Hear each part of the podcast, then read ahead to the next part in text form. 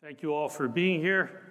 We're delighted to have you here tonight for a conversation on free speech and the free press with investigative reporter and uh, all around intellectual gadfly Matt Taibbi. I'm the only person up here tonight not wearing a tie because I thought, I thought for sure a gonzo journalist would not show up in a tie. and I wanted to look cool, and it was too late to go put one on. Uh, Matt has had a, a, long and storied career in journalism, a longtime political reporter, columnist for Rolling Stone, winner of the 2008 National Magazine Award for uh, columns and commentary, author of 10 books, including the New York Times bestsellers Insane Clown President, and most recently, Hate Incorporated Why Today's Media Makes Us Despise One Another. Uh, but in early 2020, he left Rolling Stone to hang out his own shingle at Substack, where uh, his site Racket News is uh, near the top of the charts with over uh, 360,000 subscribers, something like that. Yeah, yeah. 400,000. Oh, I, I, I shortchanged him. Uh, but he is most famous lately for being the first to look at and report on the Twitter files. Uh, that's the treasure trove of internal communications at Twitter, giving everyone a look under the hood at what was going on with what turned out to be a fairly massive federal campaign to lean on social media companies and suppress, uh, suppress speech. Now, that's all I think, interesting enough for an introduction, but, but there's more. Uh, I should say, most of the time when I'm doing this sort of thing, when I have to do an introduction, I'm often introducing an, a career academic or worse, a career politician. And by and large, these aren't the most interesting people in the world. Uh, so you, you have to sort of scour the web, and if you want to spice it up, you have to go truffle hunting uh, for just some little detail that suggests that there was a spark of adventure in that person at some point. This time, I, I really didn't have to strain. It, it, it's an embarrassment of riches right there in the official bio.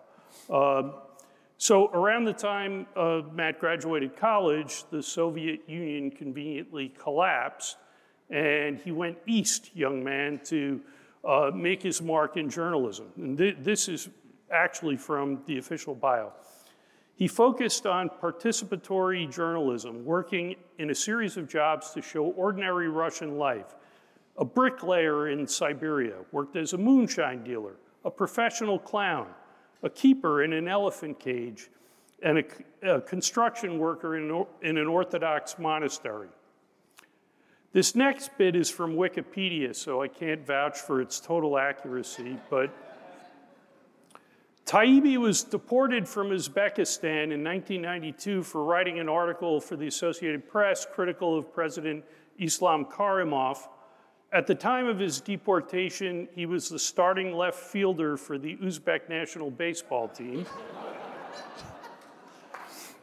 he later moved to Ulaanbaatar, Mongolia, where he played professional basketball and became known as the Mongolian Rodman.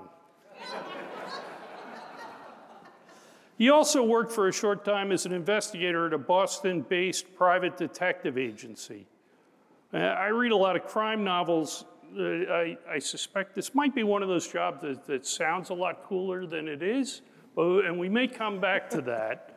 Uh, but uh, first, I'd like to ask Matt about the, about the Twitter files. Um, this tranche of documents uh, that, uh, well, first of all, I refuse to call Twitter X because whatever Elon Musk wants, because then I'd be asking about the X files and we'd all get confused.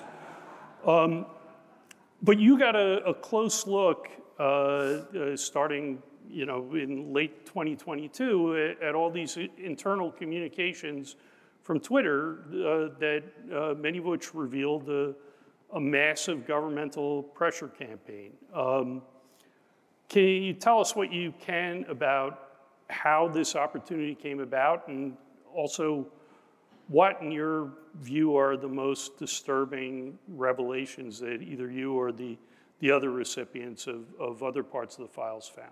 Sure, thanks.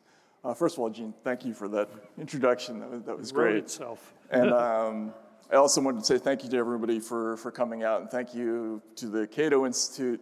Um, you know, I probably wasn't uh, terribly in sync with Cato on a lot of issues earlier in my career when I was reporting on Wall Street. Um, but now I think there, Cato is, uh, has a position of critical importance in American society, and I believe that more than ever after doing the Twitter files, we can get to why. Uh, for a couple of reasons. Um, we're in a period where individual liberty has been uh, denigrated and downplayed probably more than ever in our recent history.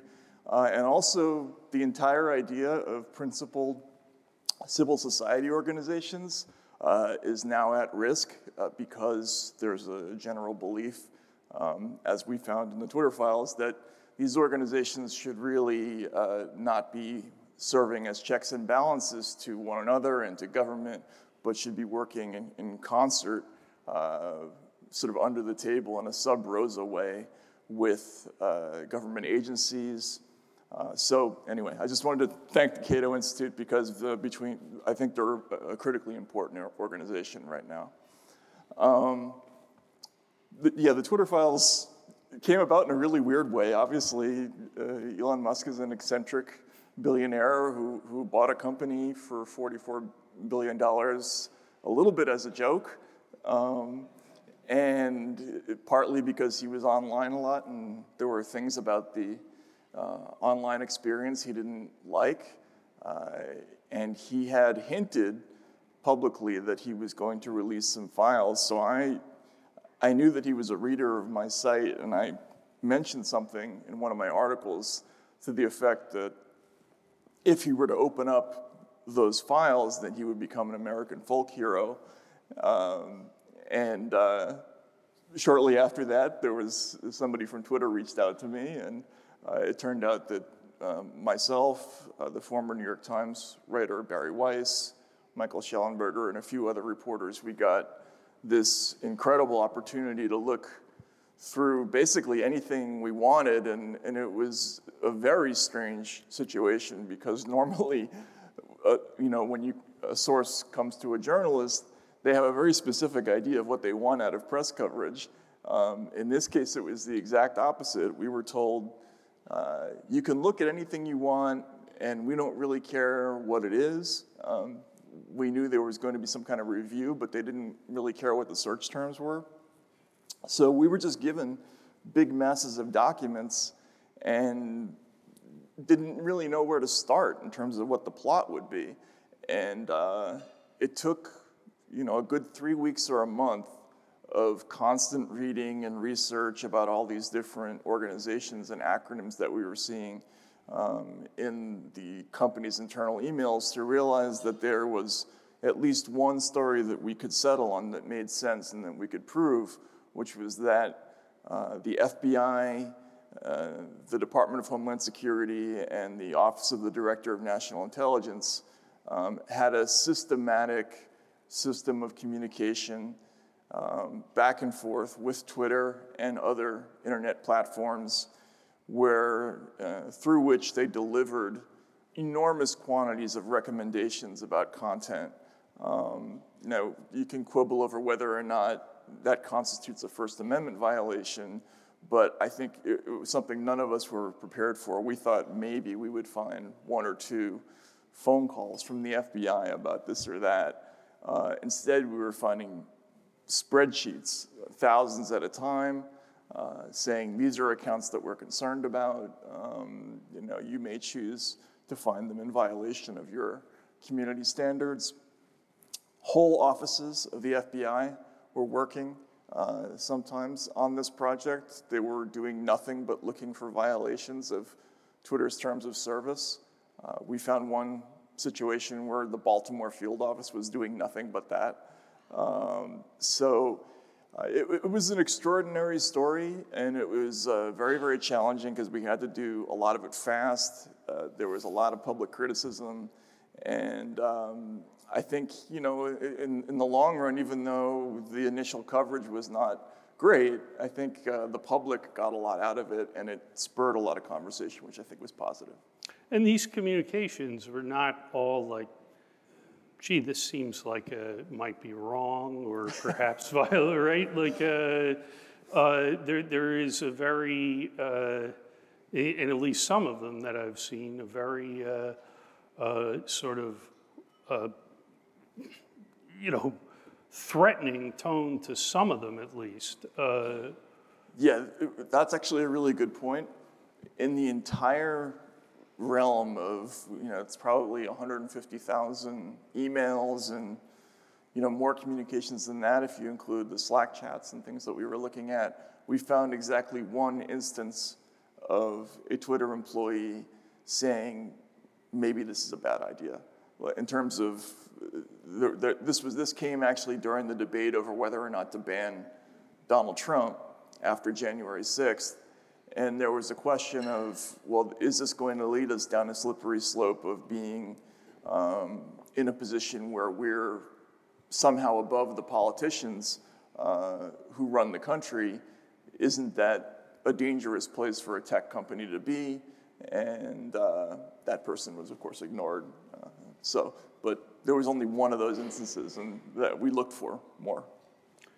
And uh, one thing that's surprising to me is that, uh, you know, when this came out, and some of it, you know, you, uh, you know, first they came for the, the insane anti vaxxers, and I was not an insane anti vaxxer, so uh, therefore I said nothing. But they very quickly got into shadow banning or de amplifying uh, people that were well qualified and were uh, you know, promoting true information about things like COVID. Um, so it, it, went, it seems very quickly from Alex Jones to, uh, you know, Stanford epidemiologists who uh, are critical of lockdowns or people who are uh, 100% in favor of people at risk being vaccinated, but maybe have questions about children and, and how the risk profile works out there. Yeah, yeah. Um, that's exactly uh, the, the, the, problem. Um, in fact, I was looking back today at the uh, initial reactions after Alex Jones was suppressed.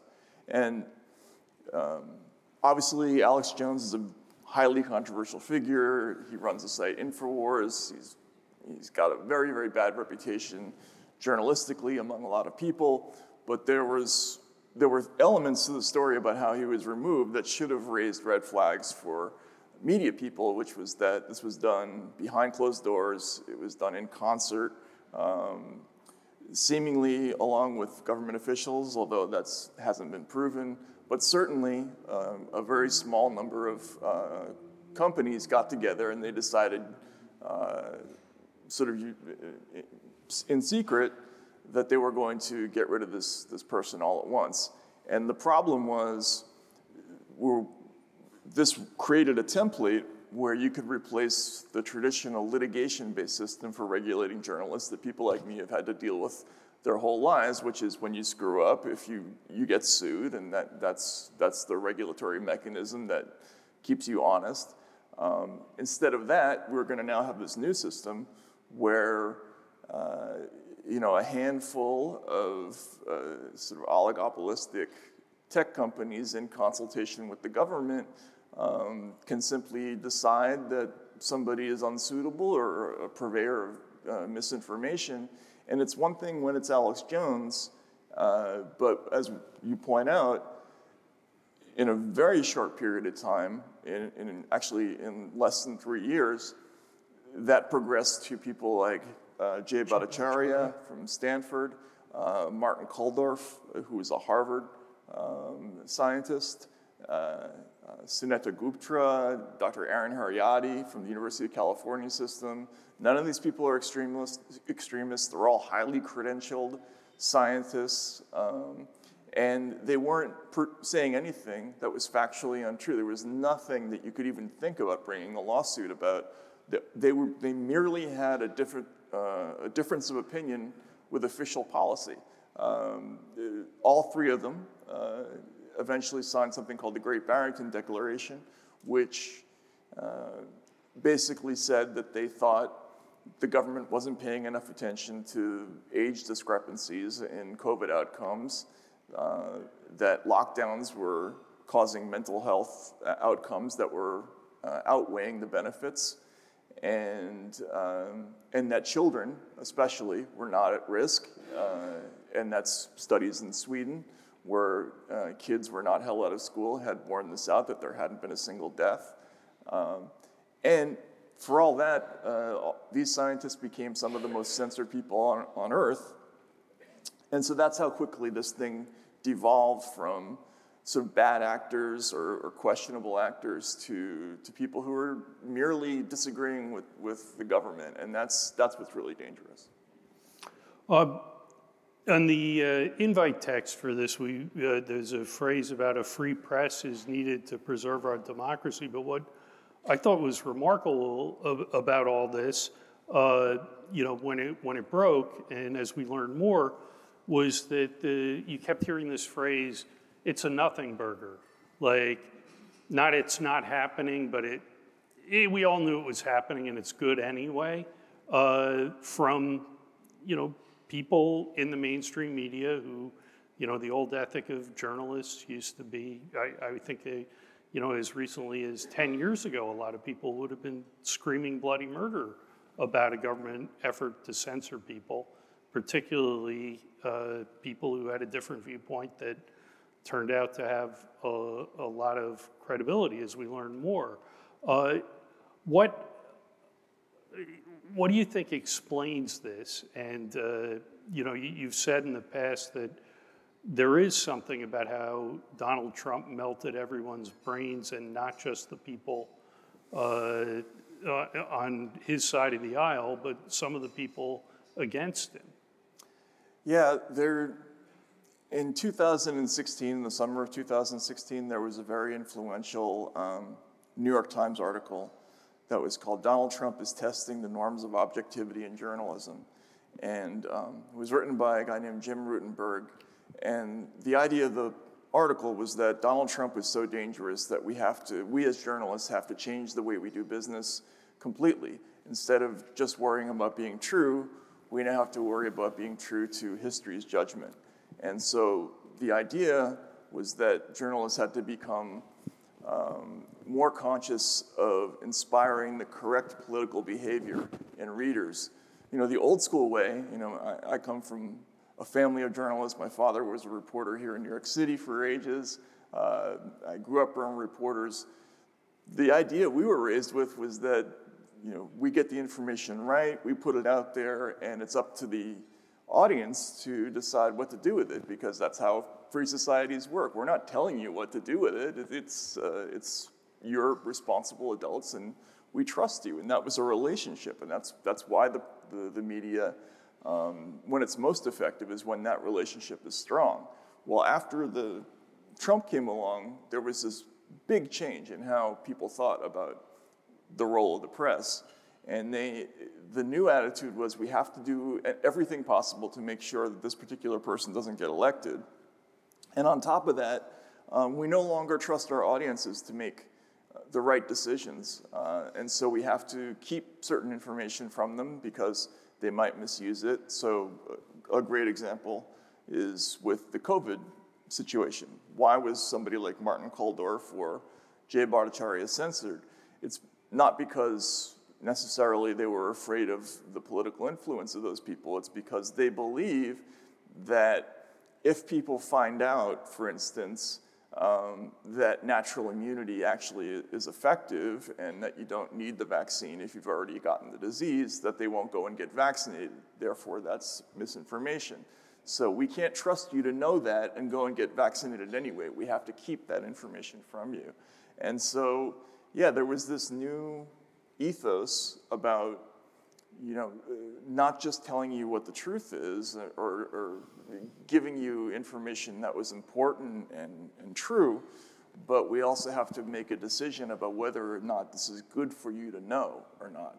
And I think that's what happened with the Twitter files, which was, you know, by any objective standard, any, any journalist in the world would have loved to do this story, and they all pretended that they were totally uninterested in it. Um, but, uh, but there was this idea that you know, they had to tell um, their audiences that, oh, there's nothing to see here. It's not important that you know that the FBI and the Office of the Director of National Intelligence are regularly talking to 20 of the biggest internet companies in the world. Um, that's a nothing burger. You shouldn't be looking at that. You shouldn't look at these emails. And um, that's just a new thing for, for journalists. Uh, yeah, as, as, you say, 10 years ago when the Snowden thing happened, I, I think you would have seen a totally different response. Definitely. Uh, well, it, it, even if it didn't, uh, you know, the, the response of uh, the establishment press was to downplay it.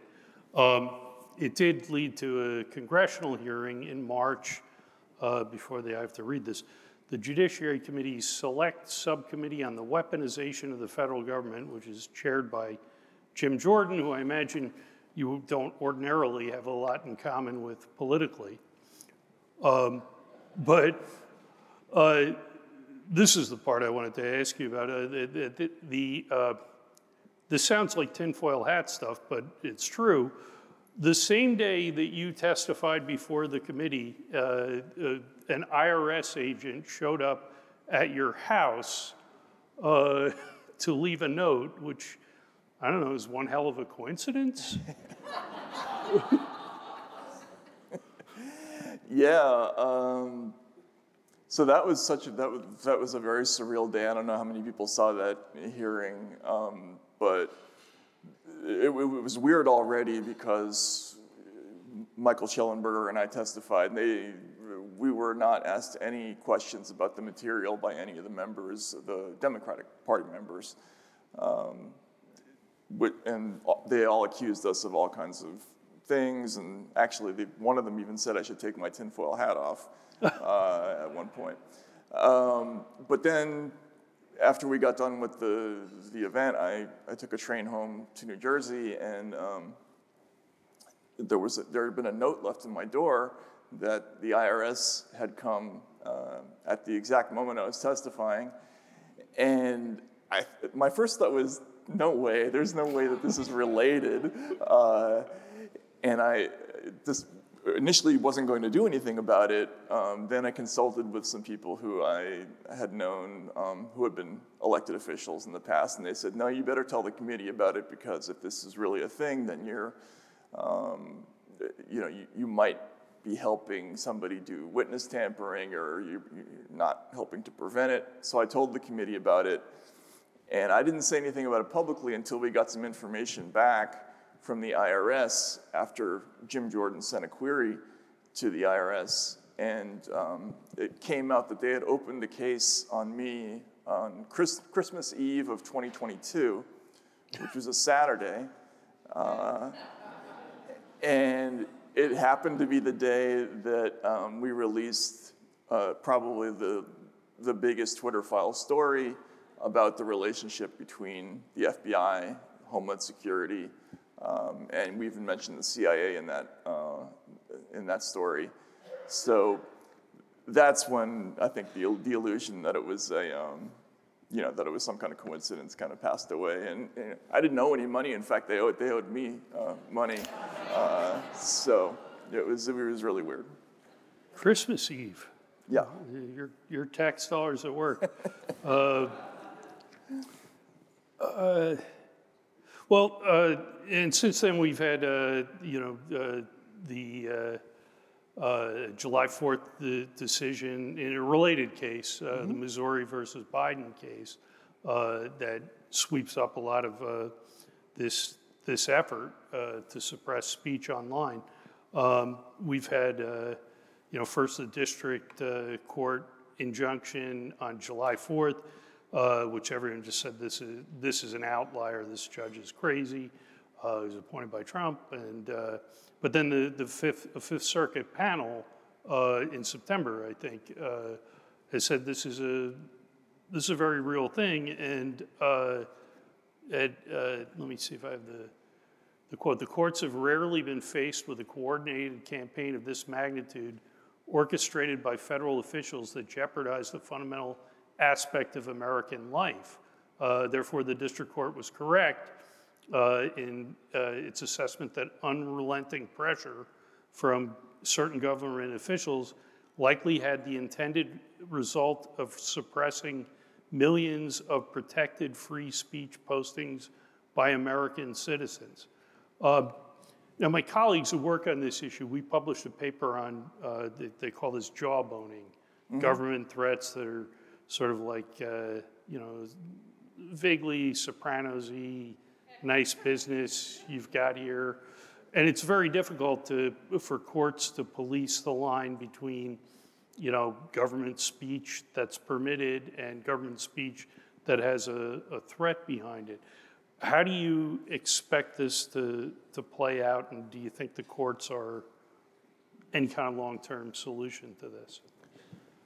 Um, well, you know, I, I covered the um, appellate hearing uh, about this issue in Louisiana, and um, it's funny, two of the three judges in, in, the hearing actually used the exact metaphor you, you just brought up, um, invoking uh, the mafia, you know, the, talking about how when the government says, we want you to do this, um, and it doesn't say what the threat is, it's exactly like a, you know, a mob organization saying, you know, nice, nice internet company you have there. It would be, sure be a shame if something happened to it. Um, and, uh, the first time a judge said that, I, I, saw the, the Biden administration lawyer, a kind of crestfallen look came over his face. The second time it happened with a different judge, he, he did one of those because then he knew he could see that the, the game was up. Um, the ruling that the appellate uh, court eventually handed down was actually, um, you know, it took quite a big bite out of the injunction, uh, although they just restored a big part of it. They had taken the Department of Homeland Security out of the injunction. Now it's back in. Um, but, you know, I would say two things. It's, it's very uh, encouraging that uh, the judges who have seen the evidence uh, in this case, which includes, um, you know, things like Biden administration officials F-bombing uh, Facebook executives and telling them they have to fix something ASAP, uh, or get it down, um, or inquiring why is something still up, you know, af- after being told uh, to take something down previously. And this is why the appellate judges decided that it met a, a very strict test. Um, there's apparently a four-part test that goes into deciding whether or not this is, you know, just protected speech on the part of the government or whether it's, um, you know, a violation of the First Amendment. And one of the things is that they were uh, using things that were phrased virtually as orders. That was the language that the courts used. And this is all over the Twitter files, it's all over the evidence in the Missouri v. Biden case, where you see these letters from government officials. Um, they don't tell you what the implied threat is. The implied threat, obviously, is regulatory action or you know increased taxation or whatever it is. But they'll say, you know, this has got to go. Um, we want this out right now. Uh, you know, why hasn't this person been acted upon already? Um, and I, no matter whether that's a, a, violation of the First Amendment or not, and they, they ruled that it was in the case of the White House and the FBI, and I, I believe the Surgeon General's office and, and one other agency, um, I think it is a violation of the values of free speech culture, which gets to the other part of your question, which is you know, no matter, no matter how the judges rule, we, we, sort of have a larger problem, which is a decline in um, respect for, uh, for free speech culture. It used to be so reflexive in American society, we wouldn't have tolerated uh, this kind of thing, you know, back in the 80s or 90s. Uh, you, you, just couldn't have imagined something like this happening. People freaked out at the idea of labels putting on, being put on um, rock music records. Uh, and now people are shrugging their shoulders at whole departments in the government sending out recommendations for content to be taken down. Um, and I think that's reflective of a big cultural change. I don't know about you, but the, the, that was absolutely going to be my next question. Yeah. Uh, so yeah, uh, I, I, was reading when I was coming on the tr- down on the train, or up on the train rather. Uh, your speech from uh, Freedom Fest in July, where you talk about free speech culture and the idea that you know, we've got what the courts can do, we've got what the le- legislatures can do, and, uh, you know, we've got uh, actually free speech in terms of Supreme Court doctrine is about as sound as it's ever been in, in the history of the United States. But, you know, that's pretty fragile when people uh, use the quote in the speech from uh, uh, Judge Learned Hand uh, liberty lies in the hearts of men and women when it dies there. No constitution, no law, no court can, can save it. No, they can't even do much to help it. Um, and and you, you also said that, uh, you know, we used to say, uh, uh, none of your damn business when we were asked about politics, defend your right to say what you wanted. Uh, and then you said, uh, nobody thinks that way anymore either. Young people, especially, are worried about, to the point of mental illness, about their likes and ratios. Um, and so I wanted to ask you, uh, you know, we're about the, the same age, and I, I frankly thought I'd be a lot older before I got to the stage of full throated get off my lawn. But how much of this is generational? you know, you, you alluded to the uh, uh, Tipper Gore and the Parents Music Resource Center. You know, if you're about our age, you remember watching on cable when Frank Zappa and Dee Snider uh, testified before the Senate, and uh, everyone I knew just thought this was even this little incursion uh, into, you know, just lean on the company a little bit to put a, a record label on. Uh, thought that was horrible. Uh, and you sometimes get the, the idea that Tipper Gore has won her mentality.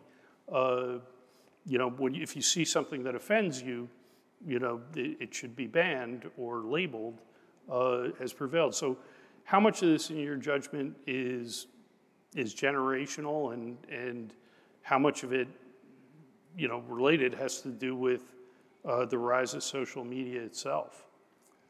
Yeah, that's a, that's a good question. Um, a lot, certainly a lot of it, I think, is generational. Uh, you know, we, there's, there was a recent um, Pew Center survey that showed that um, majorities of Americans now, um, um, a solid majority, I think it was 55 or 56 percent, now thinks that there should be some restrictions on false information, if, even if that means um, you know, less freedom of information.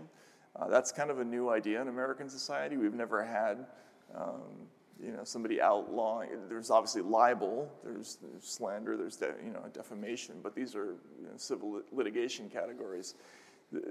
There's a new sort of rising movement that believes that free speech um, and uh, liberal democracy just don't work. Uh, that uh, it's a, I think you'll hear a lot from younger voters, and I, I heard this, you know, because I cover po- presidential politics and I interviewed a lot of younger voters in the last two cycles.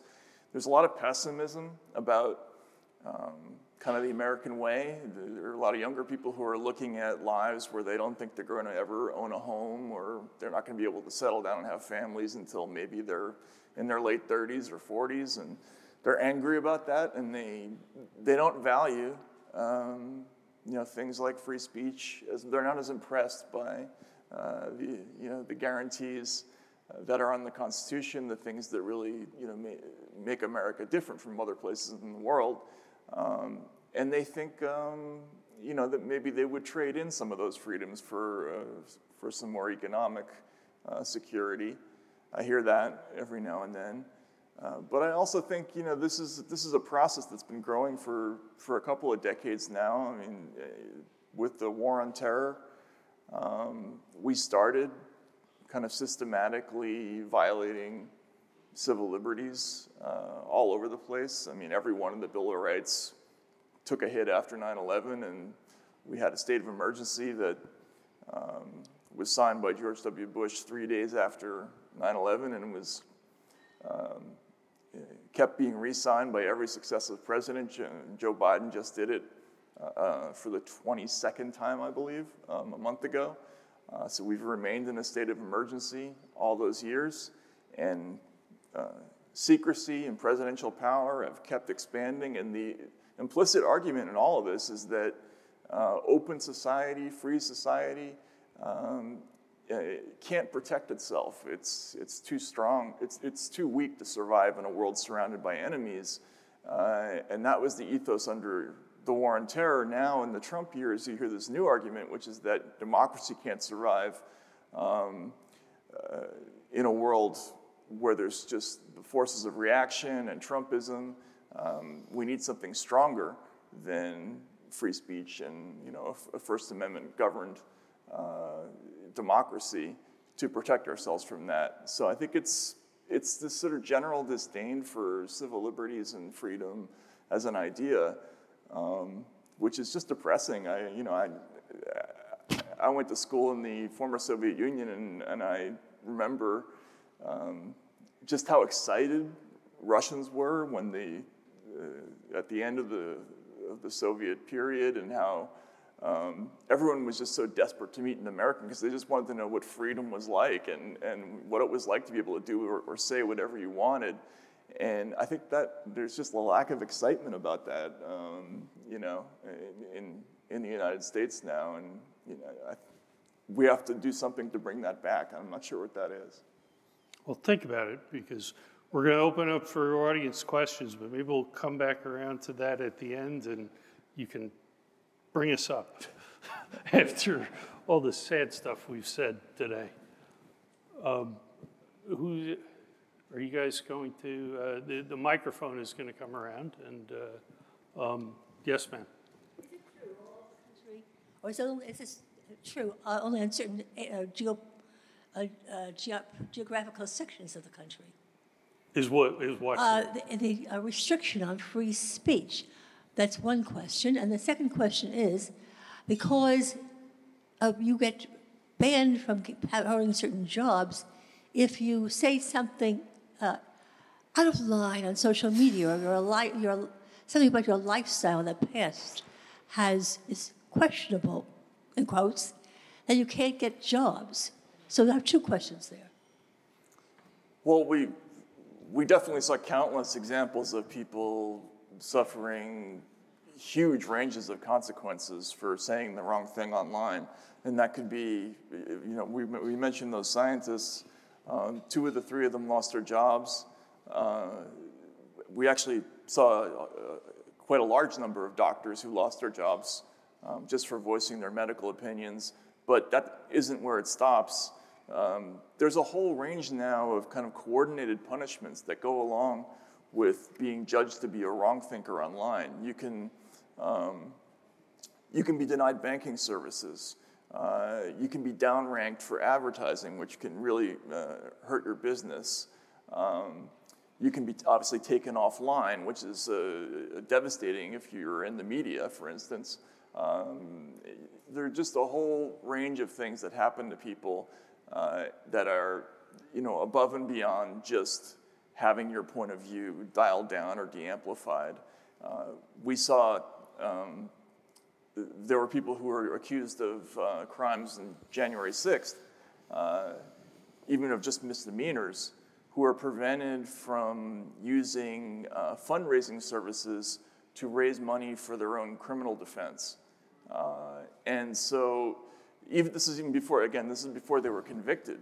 So, the, there's there are problems here that go beyond speech. There, there are whole ranges of civil liberties concerns that are built into this because the penalties are expanding in all these different directions. They're trying to coordinate things like your ability to use other kinds of online services, to shop, to advertise, to use payment processing um, companies like PayPal or credit cards or any of those things. So, uh, and that's not, unfortunately, not limited geographically to any anywhere. In fact, it's in countries all over the world as well. So, uh, yeah, it's not good news.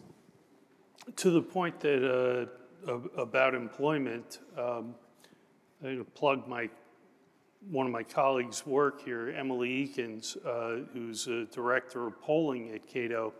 Uh, you know, uh, she said she published a poll a couple years ago that said nearly a third, the results were nearly a third of Americans say they're personally worried about missing out on career opportunities or even losing their job uh, if people knew their actual political opinions, uh, many of which are probably not all that awful. Um, and the same poll said that uh, is it 62% of Americans uh, said they had political views they're afraid to, to share. Uh, and the question was, uh, you know, agree or disagree with the political climate these days prevents me from saying things I believe because others might find them offensive. And so that might be part of a direction in culture.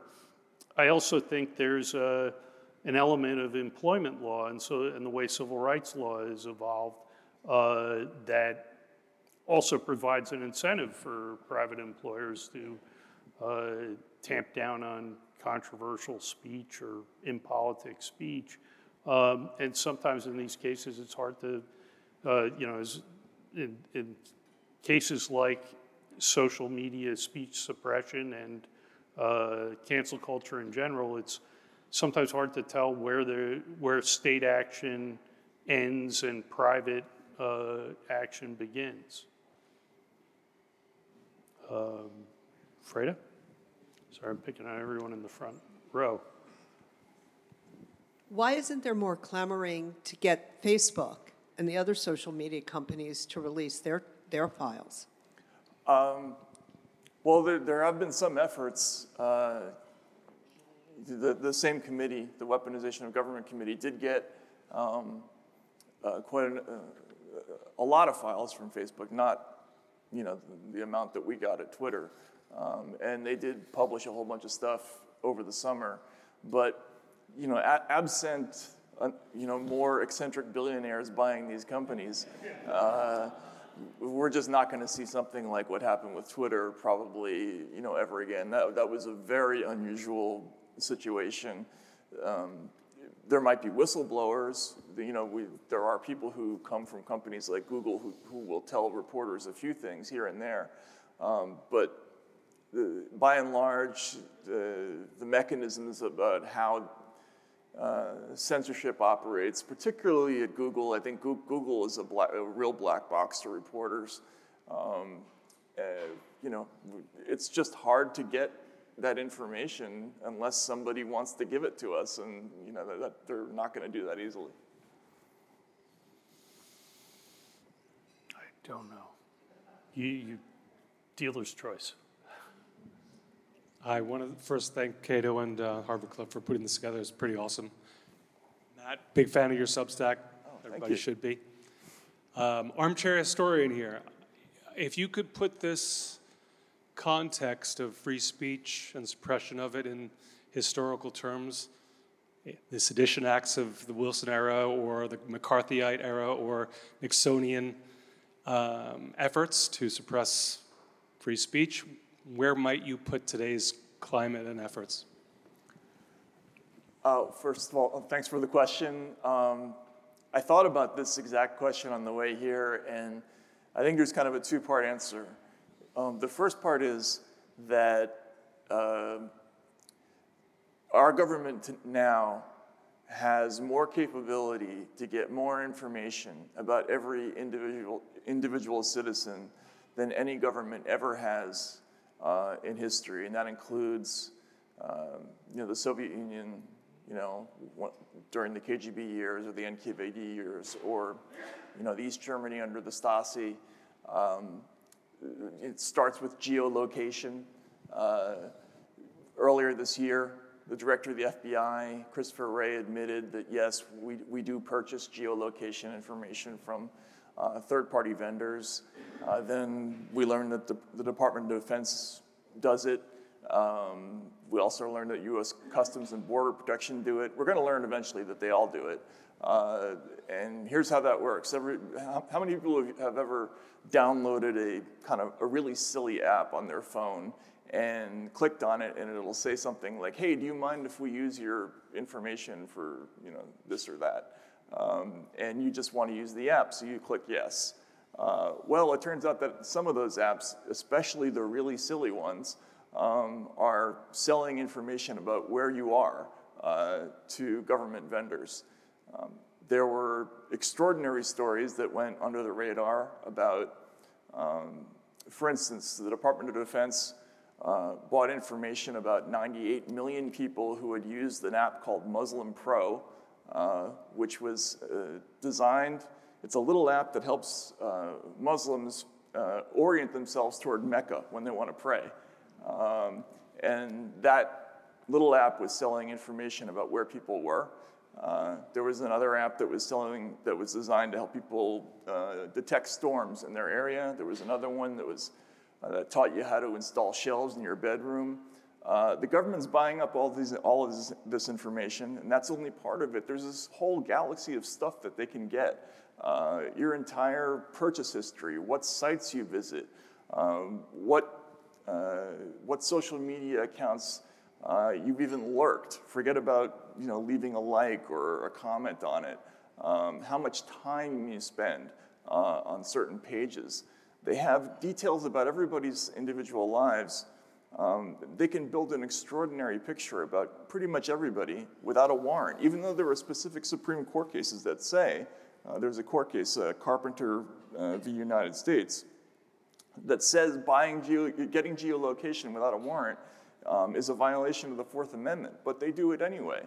Um, so they have the ability to get basically everything about everybody, and they want what, what they call total visibility into everything, which is why they're constantly campaigning against um, sites like Signal uh, that encrypt messages because they don't want people to be able to do encrypted messaging anymore. They think that's a security risk.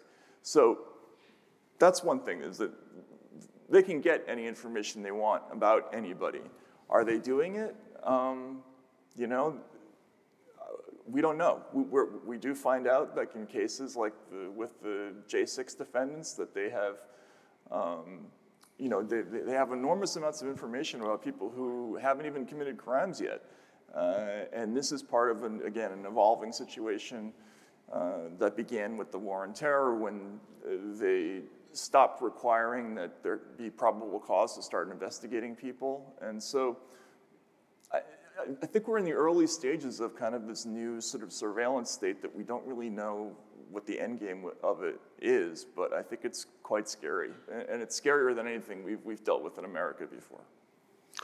I'm going to take a moderator's privilege and ask the, the last question. Um, uh, you recently wrote that you're researching a, a book on anti disinformation, digital surveillance, and other dystopian wonders, which I think your last comments relate to. Um, tell us just a little bit more about the book, and if possible, uh, a happy story about how we back out of dystopia, uh, how we how this gets better, or at least what what we what we have to do or what we should do, uh, you know, as people, as a society, if we want to back out of dystopia and want things to get better? Um, yeah.